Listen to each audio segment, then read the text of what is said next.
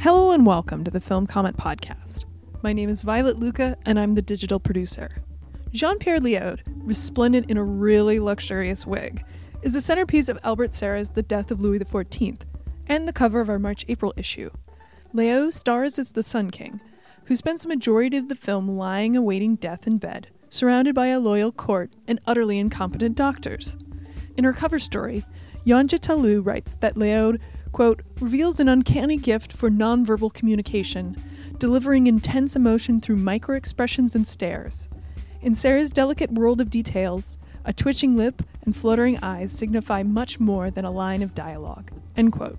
She also describes how this performance is conflated with that of Louis XIV himself. Serra has incorporated historical and literary figures into his narratives, but this is the first time a living legend has been in one of his films, influencing how we understand the character. In this episode, my guests and I discuss actors across their careers and how our understanding of them shifts based on the roles they've played, their biographies, and changing physiques. The panel included film comment contributor Shonni Enelow, English professor at Fordham University and author of the book Method Acting and Its Discontents, Nick Pinkerton of the New York Film Critics Circle, and Michael Koresky, director of editorial and creative strategy at the Film Society of Lincoln Center. Here's the conversation. So, today we're going to be talking about actors, but in a holistic sense, because there are certain actors that you grow up with or get to see grow old. And Jean Pierre Léaud is, we've seen him since he was Antoine Doinel in uh, 400 Blows as a teen or a preteen, and now we get to see him die in um, The Death of Louis XIV, Albert Serra's new film. But, you know, the way in which he expresses joy, sadness, hurt is changed not just because of he's grown as an actor, he's learned things, he's his his face looks different, but because also because we understand him differently through the other films that he's done in his career. So today we're going to be looking at actors sort of in the long term how do they the sort of time slice theory of existence how do these different performances how are they different how are they the same how do we understand them uh, separately and all together? So uh, nick would you like to kick us off? Well just to pick up from Léaud like one of the things that's interesting about him i think is that he really is not somebody who has accrued a great deal of technique through the years. Léaud Right. is always kind of Léaud. He's always Mhm. sort of himself, and that's the quality that he's valued for. In addition to that, there is the sort of built in film historical import that he has. And if you look at really the last couple of decades and change, some of the roles that we sort of remember him best for, at least over here, the films that uh, we see on this side of the pond, it's you know something like Tsai Ming-liang's "What Time Is It There," Right. where he's very much there because of the film historical import that he brings to it. Mhm. Uh, Catherine Breillat's uh, "Trente Six Filles," I completely mangled that. Um, i can't say it. it's 36 fillet to me yes, um, Irma Vep, Mhm. for example. So it's it's almost like the the looming shadow of Antoine Doinel is never that terribly far away, which isn't to take anything away from Léaud as an actor, but he to an unusual degree is somebody who always brings that freight with him. It's really interesting, right? When actors not only seem to sort of allegorize their own star personae, but also represent a whole era of film history or a whole genre of film that actually, in some ways, exceeds their particular star presence. Mm-hmm. It's you know, it's it's the it's the whole package with Léaud. Yeah, which I, wa- I mean, and even as early as like Last Tango in Paris, yeah he's very clearly being used to sort of comment on the particular cult of romanticization of you know the female other that went on among certain nouvelle vague directors uh, like even as early as that Léaud is not just being an actor though i think he is very fine in that film but he's there to be something more than and i mean that's a f- film that takes a while to unpack because certainly brando is Right. doing much the same thing there right? He's Yeah. he's he's asked to symbolize a lot. I mean, The like all Mother in the- American alpha bull, basically. Mm-hmm. Right. But in Brando's case, it's like his star text matches that, Mm-hmm. right? Whereas in Léaud's, it seems like it it brings it along, but he sort of carries the genre with him rather than incarnates it like Brando does. So I think I, I, Well, I and don't know if we can make those are It's kind of interesting. major differences between French cinema and American Right, cinema, right? right. Like this, um, uh, this monolithic being known as Marlon Brando. I Right. mean, he's he's asked to bring it with him, whereas Léaud is asked to just kind of embody it, right? Mm-hmm. And that's what's interesting about Mother and the Whore and Day for Night actually being made concurrently. I mean, very different films, obviously, but Mm-hmm. both of those movies are their filmmakers' responses to the new wave and to the late '60s and to May '68. And um, like Day for is very clearly this um, fanciful, self-regarding film, whereas you know, Mother and the Horse obviously about self-regard, political self-regard. But I, I've always felt like Léaud is is is actually doing similar things in terms of his performance. So it's really all about how these different directors use that thing that he does. It's it's interesting too because you know because he starts so young in the 400 blows. By the time he's like 28 years old, he's already Yeah. reached this sort of monumental status where he's bringing such a sort of weight of film historical references with him. Like that's a that's a very unique state of affairs. Yeah, I mean, I was thinking about that in terms of so one of the actors that I chose um, uh, to bring to the table is Elizabeth Taylor, and of course, you know, I mean, it's it's very different, right? But she, you know, from the twelve year old National Velvet, you know, through the twenty year old, I, I was I was struck as I was looking at her her history, or filmography, that actually, um, it's she's not it's it's not, she's actually not that old at the point where she starts sort of talking back to her star text. Like it's actually it happens really, you know, I think she's in her late 30s, early 40s, and she's already sort of, you know, um, challenging and subverting. What's like, the pivot persona. moment, do you think? Well, I guess I mean I mean I think I think you would typically say who's afraid of Virginia Woolf, right? But I you might I, I was actually thinking about it in terms of Cat in a Hot Tin Roof, where it sort of becomes a kind of like sedimented performance of um, femininity that she then can sort of comment on, um, even as she's doing it, which is you know 1958. So it's not you know it's just she's not that old you know at that point. She's but she's been in movies for 15 years almost. So That's interesting. interesting. It, Yeah. it almost feels like Cat on a Hot Tin Roof.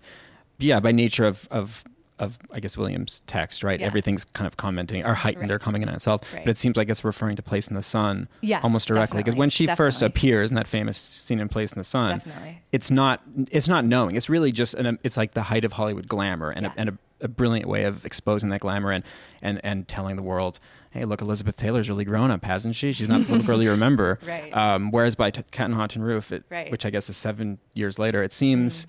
it seems like it's all self awareness. Yeah, yeah, totally.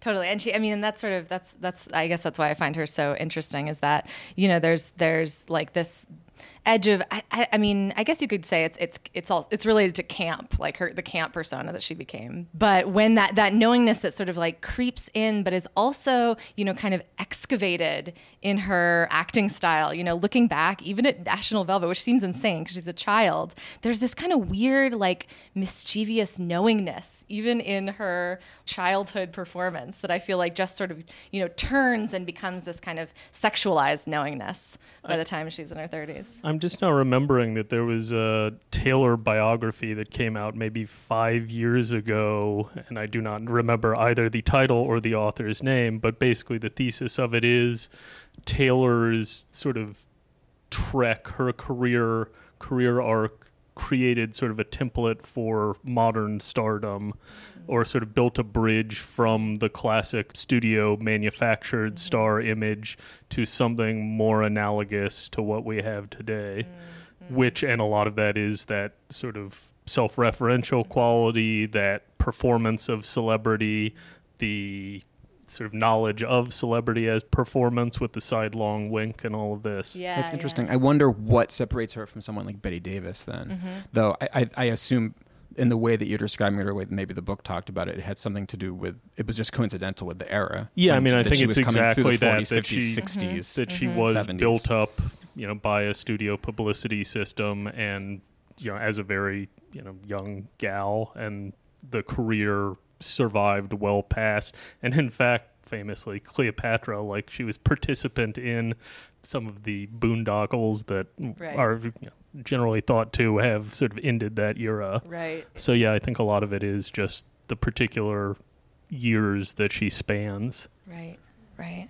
Well, also obviously her relationship with Burton too is like such a huge and that, and yet nobody can ever make a good movie about that. Well, I mean, but like can figure it I mean that's very insane. true. That's like that's like the prototype of the celebrity couple. They would have a if if they were around today, they would have a portmanteau name to refer to them, and you know they would be required reading at the supermarket checkout line.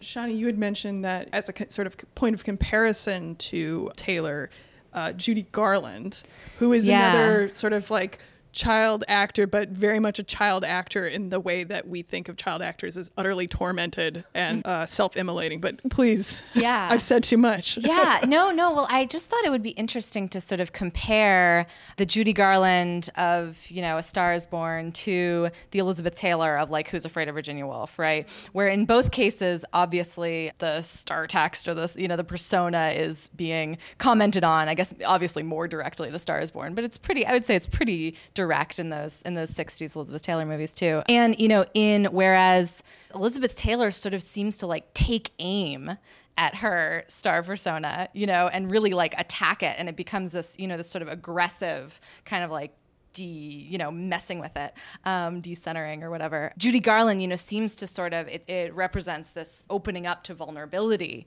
of the persona that she had built up. And it's actually, you know, a lot of people feel like that performance is really abject and really kind of horrifying, you know, because she's so, in, in some ways, she's so humiliated, you know, so I guess it's like, it's sort of the, you know, the aggressive or the, the sadistic version of it with Taylor and like the masochistic version of it with, with Garland. And I thought that was, you know, interesting as to, as two different strategies for dealing with like a, a you know, a star image that, that, that you can't help but carry with you into, you know, middle age.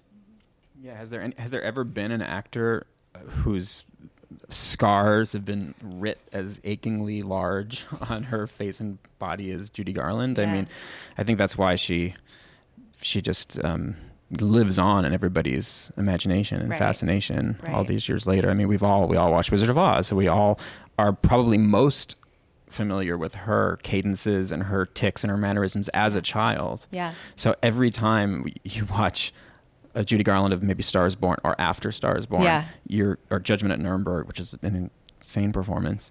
Um, you're sort of um, constantly having to reconcile that with what you know so intimately Yeah. from your childhood, right? It's Yeah. like Yeah. Watching a Judy Yeah. Garland movie is like watching your own childhood twisted into some sort of crazy. Suffering.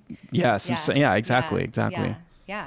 I caught uh, last night briefly on TCM a little bit of a movie I hadn't seen in a while, A Tree Grows in Brooklyn. And knowing what we were going to talk about tonight, I was looking very closely at a performance that I've always loved a lot, which is James Dunn in that movie, who was a very popular sort of wiseacre leading man of the early 1930s, mid 1930s, who by around 1940 had sort of tailspinned out of viability as an actor because he had a very, you know, very bad drinking problem, and then came bouncing back because Kazan insisted on having him for A Tree Grows in Brooklyn, where he plays the singing waiter uh, father of the sort of central character, who is very much like Jimmy Dunn himself, a guy who completely can't get out of his own way and who, anytime he gets a few bucks in his pocket, drinks it away immediately. And it's yeah, very much like uh, what you were discussing with The Star is Born, this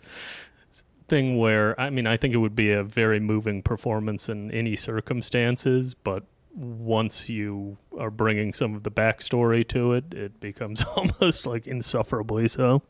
Well, how would you? I mean, how would you compare what he's doing in um, A Tree Grows in Brook- Brooklyn with something earlier? Well, if you look at something like uh, Borzage's like Bad Girl, he's you know he's a young man at this point. He's in his late twenties or so. He's a very sort of wry, easygoing, urban, urbane character. He has a really smooth line of patter with a sweetness beneath it, whereas by the time of a tree grows in Brooklyn, he's in his middle 40s. He looks like a man who has a close acquaintance with the bottle. He's put on some weight in the face. He also has that like late Scott Fitzgerald look, which I always remember Gore Vidal's description in photographs. He always looks like he's trying very hard not to scream. like just a vague glint of desperation behind the eyes. so funny. Self destruction. Tee. It's a, that's a good description of Garland too, though, in mm. those late moments, right? There's something.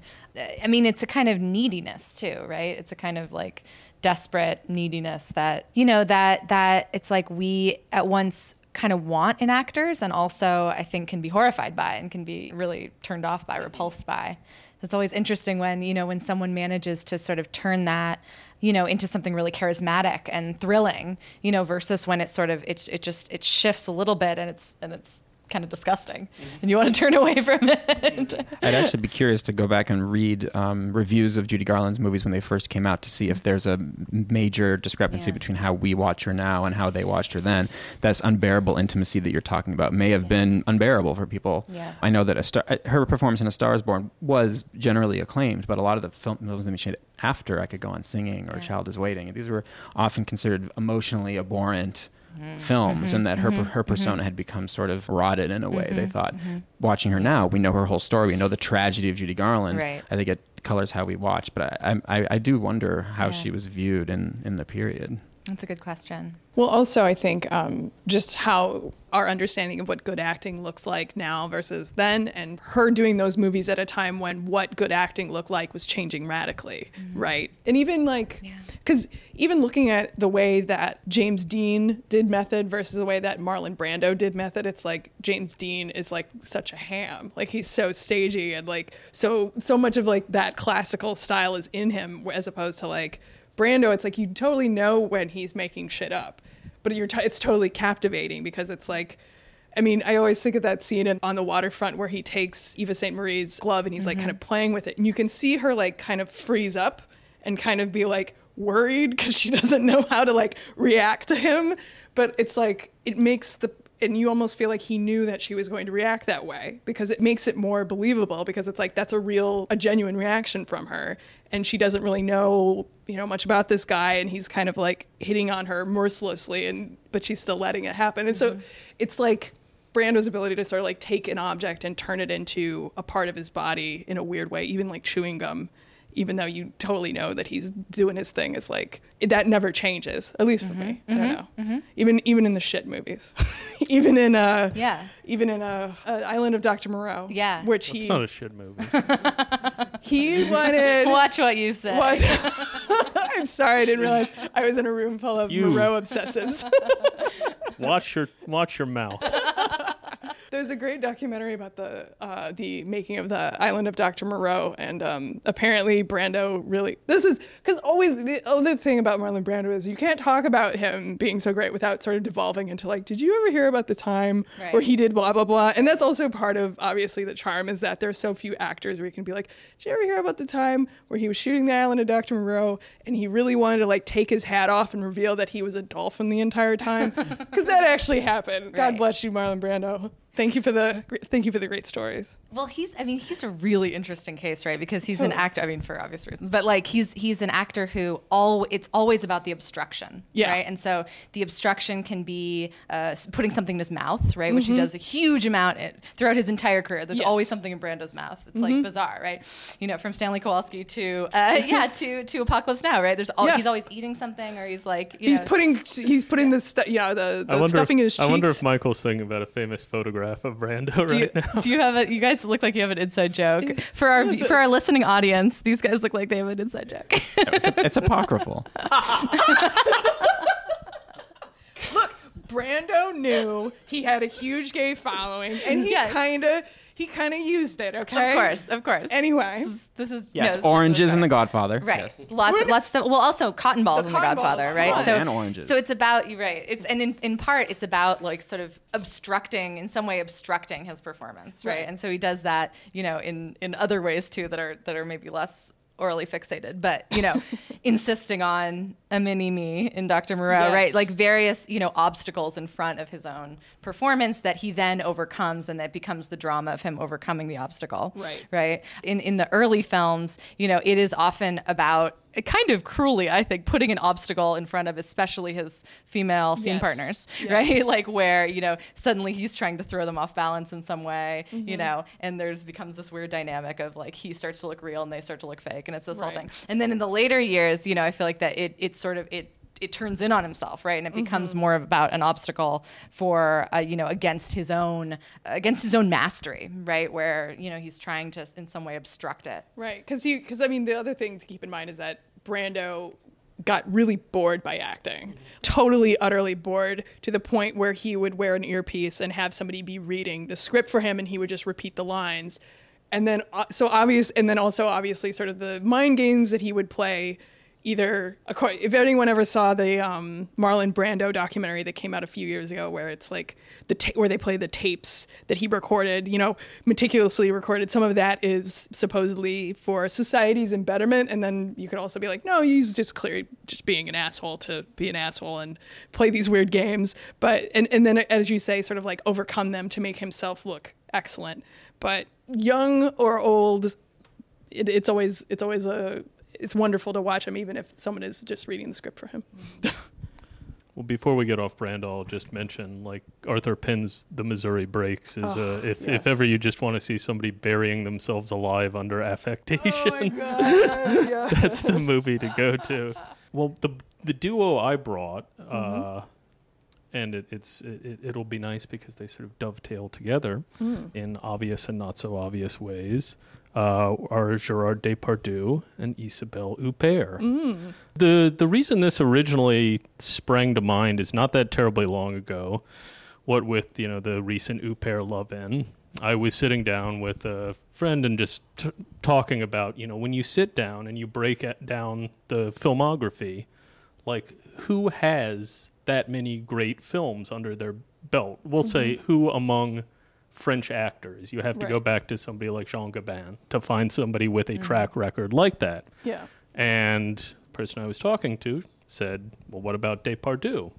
And I said, That's a fair point. And it's fascinating because when you look at Huppert, you look at somebody who I think, in terms of screen presence, you think about control. Hmm. In terms of the way that she has curated her career year by year, decade by decade, you think about this very self conscious, almost a cinephile sense of picking out who is interesting, interesting, doing interesting work at any given moment, anywhere in the world. So you have collaborations with Chabrol, you have collaborations today with Hong Sang Soo. And I mean, you cannot find an actor who has applied more rigorous intelligence to how they've gone about their career. Hmm. Then, on the other hand, you have Depardieu, who has just recklessly lurched through world cinema for 45 years. The French peasant style. and I mean, I don't for a minute mean to impugn his intelligence, but No. you do not always f- get the sense that he's being incredibly selective about his roles. And yet, and yet, there are a good baker's dozen worth of total masterpieces, including a few films where he shares the screen with Miss Huppert. So you have Bertrand Blier's Les Valseuses, where she's very, very young. You have Loulou, in which they have a torrid affair.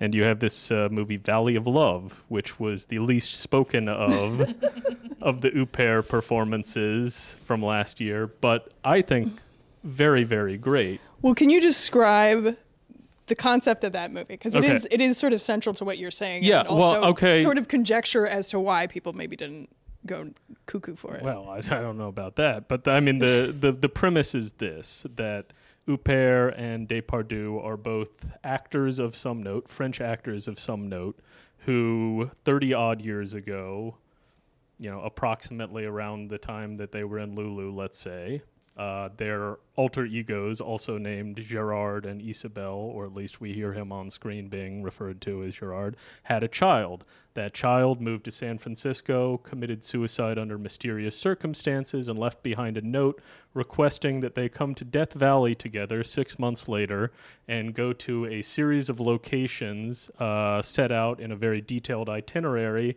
And he promises that he will manifest himself to them in the desert if they follow this itinerary.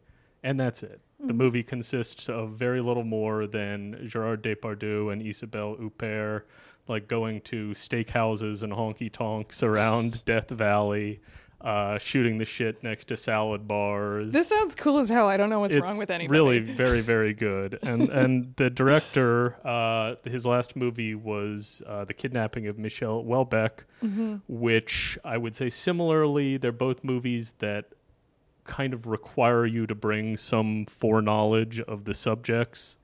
I mean, I'm sure they would both be amusing uh, without an idea of who Michel Houellebecq is or who Gerard Depardieu is, but they certainly gain a lot from that foreknowledge. And in, in this particular case, like Depardieu and Huppert are really, it brings a great knowledge of what their screen personages are. And there's a lot of sort of in joking about it. At one point, Depardieu, he's uh, sort of collared by uh, American who's saying, you know, I'd like to send you a story idea that I have. and uh, he says, you know, well, I'll look at it, but if if I like the title, I'll read it. If not, I won't. That's how I choose my movies. And at that moment, you're like, that's probably true. That is- like hundred percent, that is probably true. Um, And how do you account for the the mid, weird mid period American uh, adventure of Gerard Depardieu's career? Yes. desire for money. I mean, So Green Card, My Father the Hero. I think there were a couple more. I more. mean, look, the These- man, the man moved to the wilds of Russia in order to save a few bucks on his taxes. I, th- I think his motives are discernible. I guess my question wasn't hi- uh, weren't his motives as much as Hollywood's motives. I, I'm wondering what was seen because I remember I, I was pretty young, but I remember Gerard Depardieu suddenly becoming a thing in America. I know he had become he was a star in France, but I don't know what it was about him that made Hollywood think that he was translatable, and he ultimately was not. Well, Right.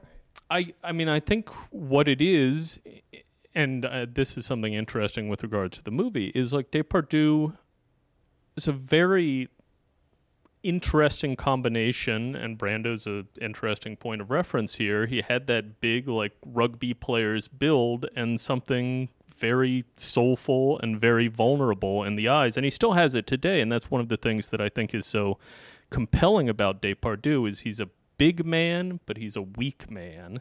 It's evident on hmm. screen.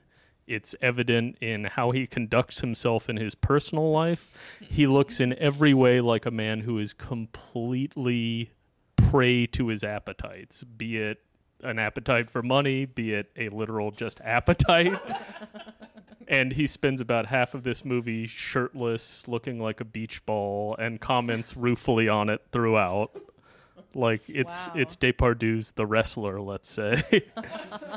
Whereas Huppert looks like it's 1978, and her character is an abstemious, you know, vegetarian who has a glass of wine with dinner, whereas he's this absolute rhinoceros with a fucking cock for a nose, who is like pounding whiskeys at some like outback steakhouse. Um, Again, I don't I don't understand why this is not the biggest movie I mean- of 2016. here's a, here's an exchange very early on when when the Depardieu and Huppert characters are reunited. Uh, Depardieu, I got fat. Huppert, whatever makes you happy. Depardieu, who could possibly be happy like this?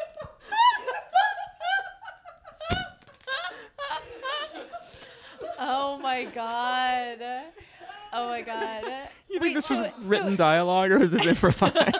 Uh, this I don't know, but okay. So I brought up, you know, I brought up Gabin with regards to to Huppert, and I think that there's something here, and this is some pet theory that I worked out a while ago, is that French actors are either they're a Gabin or they're a Michel Simon. figure out which is which. right. Yeah. Could you? Right. Would it? Is it possible to say that Gerard Depardieu went from Gabin to Simon? Well, I, you know, like any sort of dichotomy, it's obviously a complete bullshit false one. But like, I do definitely see like Huppert skewing closer to the like Apollonian and mm-hmm. Depardieu skewing closer to the Dionysian. Let's say. Yeah. I mean, she's very, very. Uh, not always, of course, but if we're going to generalize about Huppert, we think about somebody who like can localize a performance into the corners of her mouth and do all of her work there. or kick a door Yeah. or she there's just such like she takes like these little everyday moments and like imbues them with such I mean, obviously, I'm thinking of things to come, which is like I'm so obsessed with that movie. I love that movie. Um, but she just, you know, she takes it's it, there's not a ton of dialogue, and when there is dialogue, it's very heady. But she manages to take these little everyday gestures and make and just completely express something that I don't think anyone else really could the way she does. I, I would say. And I'm not, and I- I'm trying not to be hyperbolic, but sh- she's that good. in the most general of terms, I think that the and there are so many exceptions to this, but in the most general of terms, when I think of Huppert, I think of someone who looks very frail, but is very, very adamantium, Yeah. unbending. It's all about will. It's all about Yeah. like the will yeah. with her. Yeah. And when I think about Depardieu, I think about somebody who looks like a linebacker, Yeah. but is so vulnerable. Mm-hmm. Like you think about his first screen role, it's Marguerite Duras, Nathalie Granger, and it's Yeah. him as this you know door to door salesman who is being sort of picked to pieces. Yeah. Or you think about him in uh, Mon Oncle d'Amérique, Yes, like a fave. this again, the, this complete bull who is just run to the ground. yeah. So it's a enormous generality, but that to me seems like the sort of essential paradoxes to either performer, which is part of what makes them pair very well together. It's interesting, like just thinking about what the way that I described the contrast between Garland and Taylor, right? In, in somewhat similar terms. I mean, it's not exactly the same, right? But this difference between a sort of a kind of willful attack. Um, and you know this kind of either beautiful or repulsive like opening up to injury it seems like it seems like at a certain point maybe actors have to choose one route like you can't you can't sort of oscillate between the two there's like one there's there's a path there's a path through your aging process and it's be, to become somewhat abject or to become you know a, a somewhat monstrous somewhat And I, and it, it feels like a large part of the enduring appeal of those two is almost exactly opposite. Taylor is appealing because she's somebody who seems to be almost completely absent Yeah. of neuroses Yeah. about her appetites. Yeah, Whereas with Garland, Right. particularly the later Exactly. Garland, there is nothing but right right right this like tremulant uh, yeah self-doubt fear of self. Yes. yeah, Yeah. exactly It's interesting to think about uh, when you talk about Huppert in terms of Elle, um, just because it's it's perhaps will come to be a career-defining role because just by nature of its release and that it she got an Academy Award nomination and it was a big deal here and everyone talked about it. But um, the reason I think that that role in a film that I have a lot of problems with. And and uh, the piece written by Molly Haskell, for film comment, had a lot of problems with. Nevertheless, I think what people are responding to is that everything is just so crystallized, and I mean that in two senses, right? Like everything's hardened, completely hardened into that Isabelle Huppert perfection at this point. Um, but that you kind of you have to come with that knowledge of what Isabelle Huppert brings to a role to understand how she's making that movie work. I mean, it's a film that people often say, "Oh, that movie's unthinkable without that person," but that literally is a movie that's unthinkable without that person. I mean, the movie doesn't. I don't even know if it reads without Isabelle Huppert. I don't even I, on the on the page on the page. I don't know what that movie is even about if Isabelle Huppert isn't in it. So I just think it's really funny how everyone just kind of opened up and responded to this particular film and this particular performance because I think it is just this is the text. It's almost like she found a hmm. way of honing everything and boiling it down to those. She always boils it down to these gestures, but this is like the Isabelle Huppert persona in a nutshell, and it's just now served on a platter for us, which uh, is good or bad. I don't know, but I mean, she's certainly she's it's, it's something to watch. I mean, also worth mentioning, at least in passing, is the fact that Huppert in Elle, like she well past a point when actresses, for the most part, are not invited to be desirable on screen. Mm-hmm. She continues to be so quite effortlessly. It, it in no way feels like a sop to, uh, you know, grannies can get it too or whatever. um, at the same time, there it's impossible to imagine the equivalent of Depardieu as a female. That person would not be working. No. at all. That like that sort of Yeah, sure. warthogishness, it's just completely impossible to imagine. True. I mean, w- whenever there's a film, it's happened also with Aquarius last year with Sonia Braga. Whenever there's Mhm. a film about a woman of a certain age who's shown to be a sexual being, uh, she's still better be pretty hot. you know, because it's just how it's it's just a double standard for sure. Yeah. In in fairness, there's not many Depardieu roles at present that are calling for him to be like if he's having sex on screen, he's paying for it at this point. well, that's a, uh, a s- I guess I could segue into mine because m- mine. I, I did think of my two actors that I chose um, as opposites in a way, but they don't really function together necessarily. I'll talk about the first one, Sissy Spacek, an actor that I admire so much and I love so much. I just love watching her. I always have. And she's somebody who continues to act into her middle age and doesn't get sexualized roles. Not that she ever did, which is Mhm. also interesting. I mean, cut. Okay, early on. cut. okay, very early on, but, but even before Badlands, right? Yeah.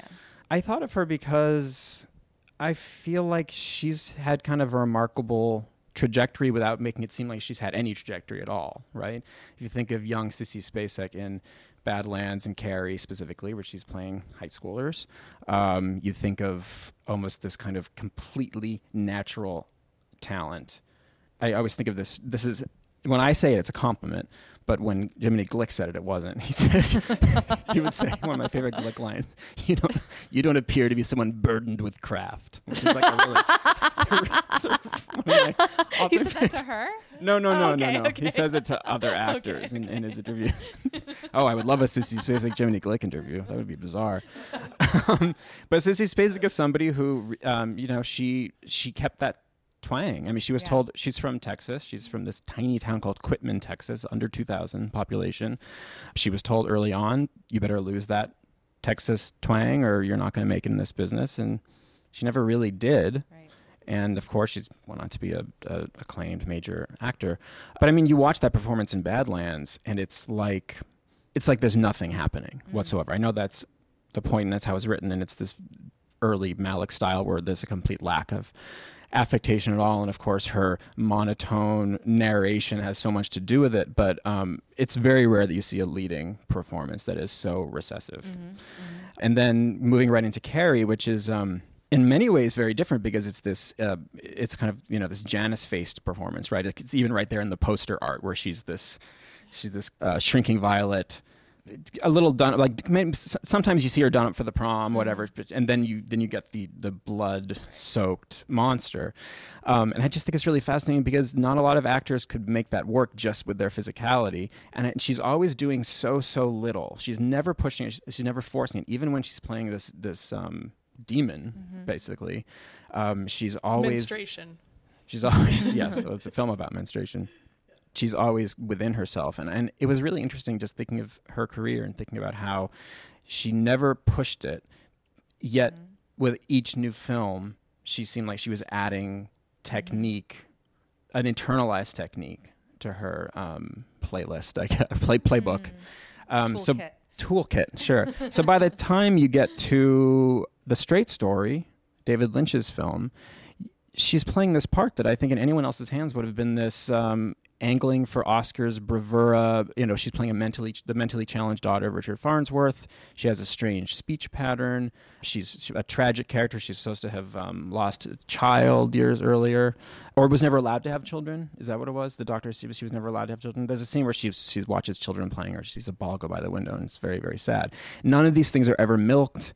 She never milks any emotions, and I just I think there are just so few natural national treasures like Sissy Spacek that um, I'm always watching her and watching her face for just you know, glim- it's it's like Isabelle Huppert in a way, except it's a very, a very like American heartland type of Isabelle Huppert, right? She's just using the tiniest gestures, and she's not really trying to get anything out of herself or the audience that doesn't that isn't called for in the script or in the film.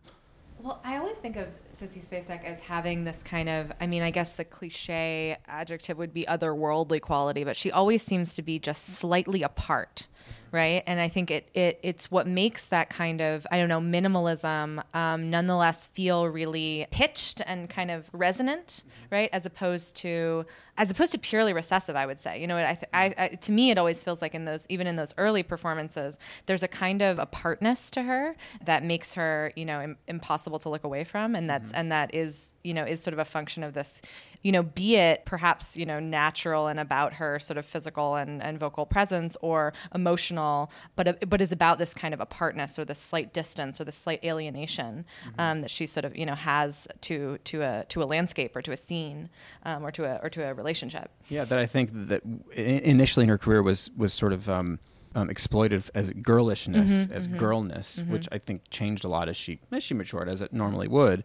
But I mean, if I was looking at the names of her characters in, in this in this in her early films in the seventies. There, the names are Holly, Poppy, Pinky, and Carrie. right? They all have yeah. this. They have two syllables. They all have the e sound. They're very um, childlike. Pinky, of course, is three women, right. which came out the same uh, a year after Carrie, and also is is a, is a film about a woman with two faces. Right. I mean, she goes through this complete split halfway through, and she and um, she goes from this very strange, unreadable innocent to this almost like sexually voracious mm-hmm, mm-hmm. being. Yeah. And it's interesting that that was kind of her stock and trade, that, that, that, she was able to do these two things in just the slightest turn on a dime. I mean, Coal Miner's Daughter, which is her big breakthrough Oscar winning thing, I mean, it's a very mi- mild performance for like an Oscar winning role. She ages from 14 to 30 she starts as a 14 year old in that film. It's really fascinating to think about the way in which she sort of personifies female adolescence, right? It's like the idea of a, of a switch. I mean, with, I guess, Carrie would be the obvious allegory, but but in all these movies where there's a kind of you know a move from you know a, a virginal pre-adolescent state to a kind of you know sexualized state and and you know all the strangeness and per, you know potentially monstrousness that comes with like a female adolescent Right, and you can always read even in those early roles, and it's just the the the it's just her intrinsic quality and her her intelligence and her wisdom comes through. So when you see the girl, you see the wise woman, and when you see the wise woman later, like in Straight Story or even in The Help, um, which she has a tiny ridiculous. It's a ridiculous movie, and she has a ridiculous role because every role is ridiculous in it. Um, but even in that movie, she well, she, you can see the girlishness in mm. the older lady. Um, there's, I don't know if, if anyone's seen that movie in this room, but the I whole have. thing centers around a shit pie. Yes, and, and the uh, eating of a shit pie served by a black servant to to her white mistress who has her has a herpy on her lip to let yes. you know that she's actually evil. Right. So it's all about contamination. It's all about these, these like bizarre old-fashioned wow. ideas of miscegenation and and and and that white people's actually solved uh, the race problem in the well, South. That's, that's, a whole other thing. yeah. Oh, um, sorry. Sorry. um, but Sissy Spacek worth plays, mentioning though. Sissy Spacek plays the mother of Bryce Dallas Howard, who is the the, the horrible evil white lady who eats the shit pie.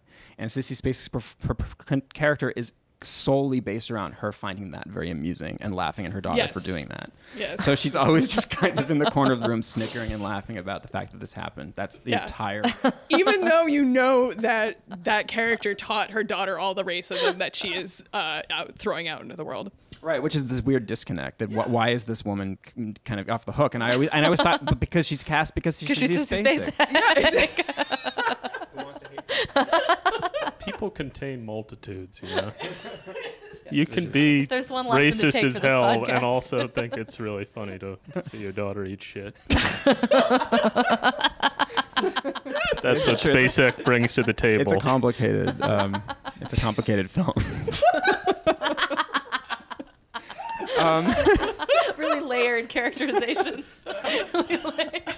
Um, my other my other actor uh, and uh, I who I picked uh, who I think stands in sharp contrast because this is somebody who is burdened with craft, is um, who've been watching since he was a child and who was an excellent child actor is Christian Bale, somebody who I d- don't normally enjoy as an adult actor.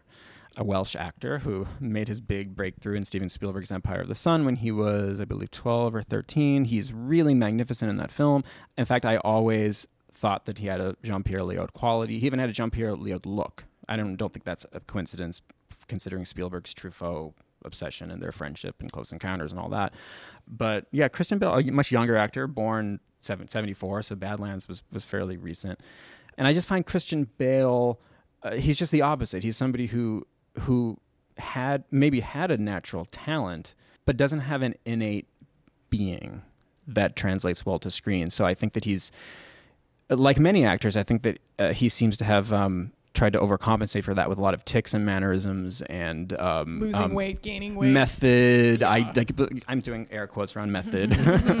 uh, method ideas around what acting is supposed to be, and I'm not here to just kind of slag on Christian Bale, but um, it's an interesting cr- trajectory for me because I watch Empire of the Sun and I see uh, an, an actor of of depth as a child, and as he's gotten older, the years that we're supposed to accrue wisdom he seems to have become more and more empty. And um, I watched like a performance like The Big Short, where he's it's it's just a succession of mannerisms and Mm-hmm. ticks. I mean, he he has a wonky eye. He's doing air drumming the whole time. But that's Uh, all real, Michael. Apparently, I don't know. Yeah. Sure. I think he was having fun. I wonder. I wonder what your opinion is of American Psycho, a movie that is sort of built around the absence of any any light behind the eyes. I always felt that he was just well cast. Hmm. I'm not saying that he yeah. didn't do anything there, but but Yeah. I, I always uh, when I first saw that film, I had already begun to sort of uh, distrust him maybe as an actor. I mean, he doesn't. I don't have to trust him, but but I remember thinking, oh, okay, well that's that's I mean, good it, casting. it, if any movie has really exploited glassiness that you seem to find, mm-hmm. Yeah, no, I agree, and and I watched it again not long ago because I hadn't seen it since it first came out, and I, I had the same response. I mean, I, I I don't respond emotionally to him, but I think that I think that's a great film for that reason. I don't think it's a great film, but I think it's it's great casting for that reason. Mm. Well, The Machinist too, where it's like I couldn't even finish that. But you. no, I can't. That kind of affectation and manner, like the filmmaking and the performance, it was really a lot to take. Yeah, I mean, I remember I saw that, let's say, when I was more into movies that were really movies, which were like super dude canon movies, where it's like, this layer is- cake. Y- y- proper legend, proper legend, Coin a mate. phrase. Yeah. I have not seen Snatch to this day, Oh, really? and I don't think that I will. Oh my god. Well, All right, I know what we're doing. this week. guys, Legendary. proper legend. if you're a guy who loves movies, yep. That's my favorite thing. The T- is movies for guys who like movies Oh, promo from the God. '90s. You can still guys see like that on us, YouTube. man. They're not fruity movies. They're for guys who like movies. But anyway, you know, I mean, I, I remember, but I remember the premise of that being that, you know, this is this guy who's very lost and sort of like hollowed out. And, you know, that's manifested physically where he's like down to like 120 pounds. He looks creepy as hell. But then also part of what made that work for me at the time, I don't know how I'd feel about that now, um, was that, you know, he's, he has like an innate hollowness where it's just like he's kind of not there. Well, I mean, there, there's uh, we all talk about the the, gim, the gimmickness of doing that, right? And then, of course, then he gained weight for American Hustle, and he wore a toupee and all that. And Batman, he got are- too bulk for, he got too uh, bulked up for for Batman. That said, obviously these are not hard and fast rules. Where if you do that, you're a lousy actor. De Niro being the great example of a Raging Bull. I mean, everyone kind of copies that and wants to be that. But I mean, I do think there's a difference between Christian Bale and Jared Leto, for example. Christian Bale is obviously a much more talented and accomplished and interesting actor than Jared Leto, who also gained 100 pounds and got gout when he tried to win an Oscar to play. Who, wait, who was he Uh, playing? Mark David Chapman. oh, of course, this. this. that fascinating historical personage. What was that movie called? We mentioned it before. We Was- talked about those We the did? last Wasn't time. it like yes. it was like the Something- Catcher in the Rye chapter, right? Or Oh, is it, is it, is it chapter know. Chapter 23 or seventeen? something? I don't Okay. remember. Oh, God. Yeah. Anyway. Um, let's not talk about him. But but um, but I just use an example. That's not the, you know the main reason why I find Christian Bale uninteresting for the most part. I, one thing I will say about him that is that is I think very that might tie in a little bit with what you were saying, Shonni, about mm-hmm. Sissy Spacek is that I think he does work best in isolation. He does seem.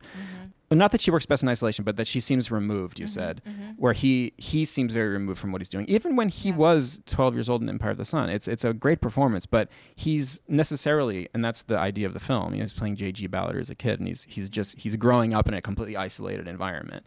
And I, I think that he, that's how he seems to thrive as an actor, Yeah. not It's having to bounce interesting off because people. that's The Big Short, which is a movie that I have absolutely no time for, but I found that to be one of the recent Bale performances that I've liked more precisely He's- because he is just sort of bouncing off the walls in it, and also there's one shot where he's reading uh, Terry Brooks's Elfstones of Shannara that made me laugh really hard. I think while he's listening to like speed Metallica, metal, yeah. he's Yeah.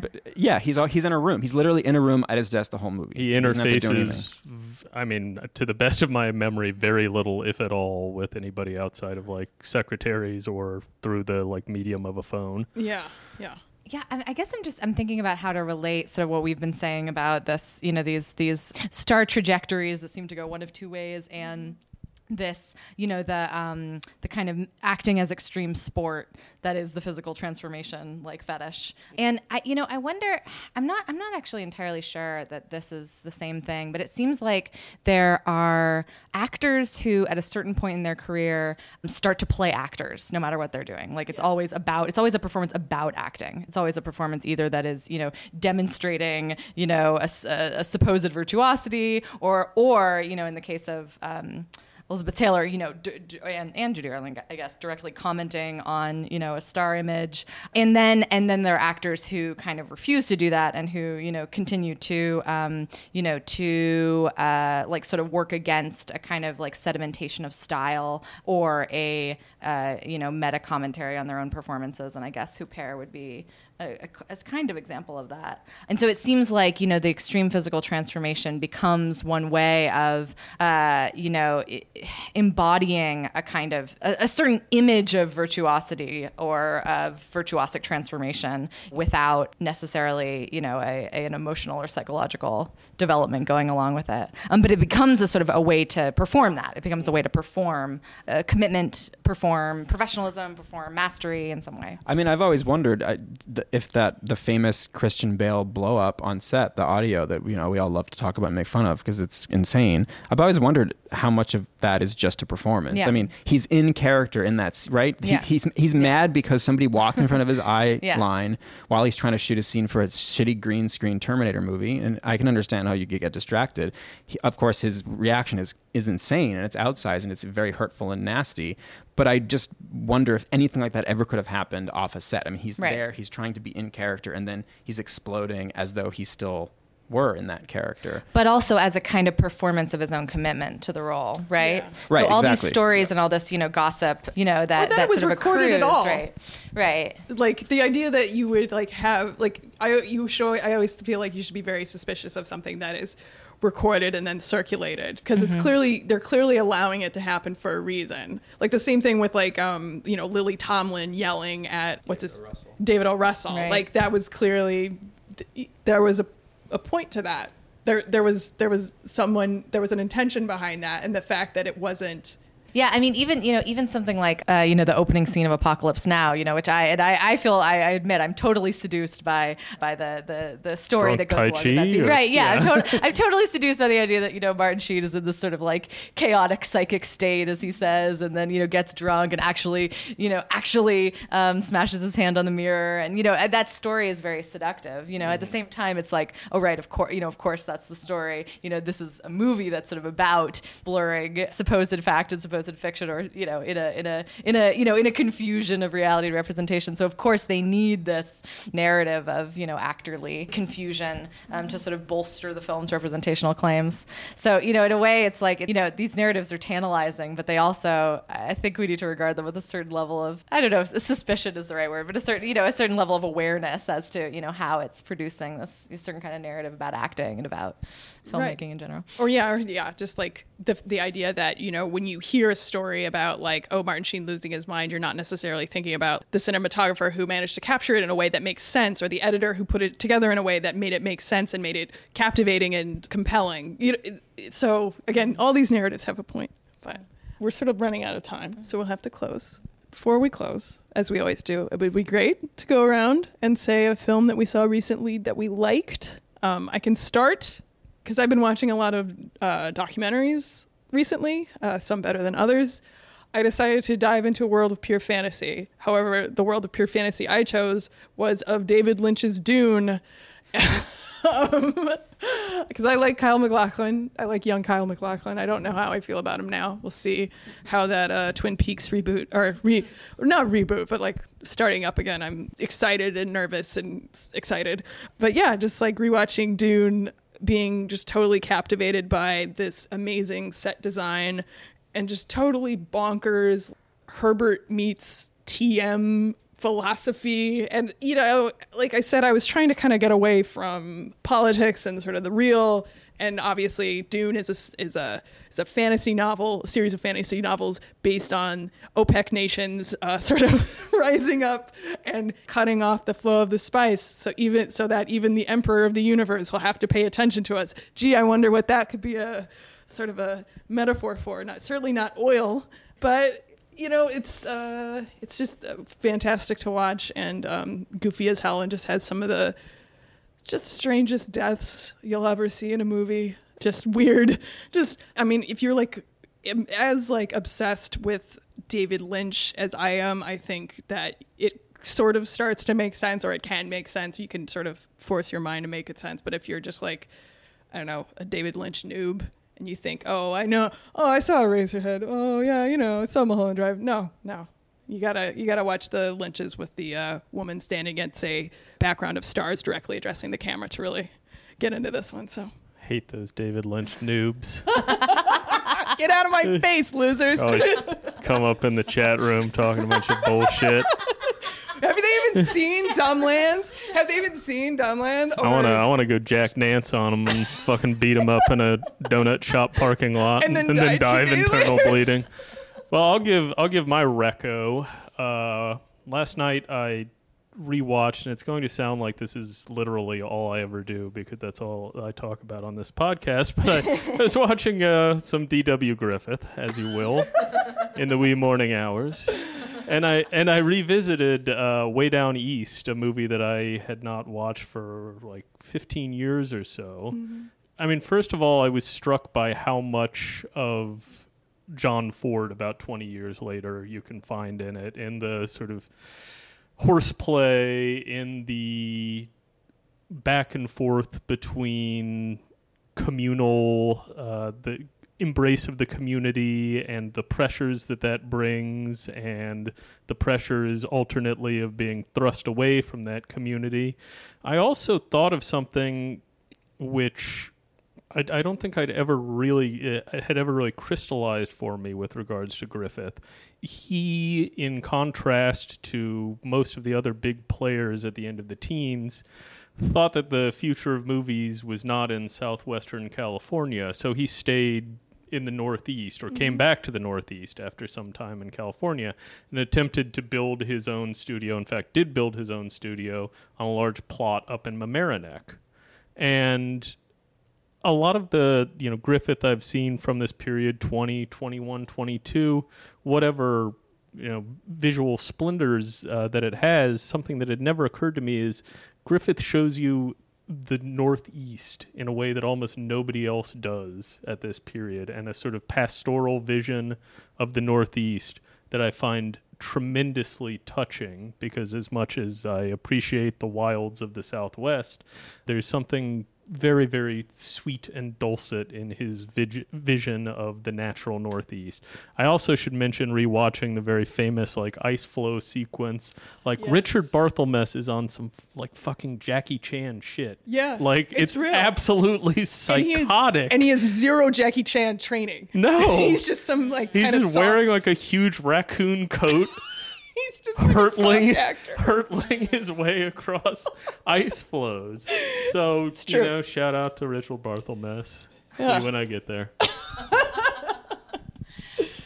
So I recently watched uh, the Jack Garfein movie Something Wild, which uh, I had been meaning to see for a long time. I really like Carroll Baker a lot, and I was I'm really interested in the way that actors, studio actors, represent trauma the way that they perform trauma on screen. So this was an obvious um, movie that i was that i was um, had been looking forward to seeing for a long time. And you know i guess what what i thought was so interesting about her performance um, and you know which was really i guess kind of unusual about it is you know so much of it is her actually like trying to i mean obviously she's she's so she's traumatized by this this rape that happens in the first five minutes of the movie. And she's trying to sort of escape from any kind of reality that uh, depends on her being present with other people or you know interacting with them or touching them and all, all these all these ways um, and you know but the performance itself sort of depends on this kind of like uh, a physical tenseness um, that that that Carroll Baker doesn't usually express in movies, or you know, at least at, at, this sort of moment in her career. And you know, so I found it really, you know, really quite interesting to think about to the ways that she was holding herself and uh, uh, this kind of like uh, attempt to brittleize um, her face, um, which is so like anathema to what what her what her face normally does. So I thought that was a really interesting like struggle that I saw in the performance. And I know that you know the the ending of that movie is is uh, you know very very complicated, and because she seems to sort of return to an abusive relationship and embrace it in this way. Um, and I thought you know I thought there there was a kind of interesting way to read a you know a, an actress of this certain era's you know return to the site of trauma as an acting method um, you know it's which is maybe a little forced reading but I sort of saw it as an allegory of uh, of, of, of Strasberg's method acting technique um, which you know involves returning to a site of trauma I, I, just watched the other day this uh, new film from this Thai director. Her name is uh, Anocha Suwichakornpong. Did I get that right? I think so. Yeah. Um, I can I saw spell it in Toronto. It. Yeah. I, I, can spell it. I don't know if I can. I can it spell. I can spell uh, peach bong where's ethical. Well, my sleep. We've been, we've been, saying that for 15, 16 years now. Um, she's a new director, which is why she's in uh, New Directors, New Films. I really liked it a lot. It's called By the Time It Gets Dark. It's going to be yeah, like I said, it's going to be playing at the New Directors, New Films Festival, um, which is at MoMA and Film Society.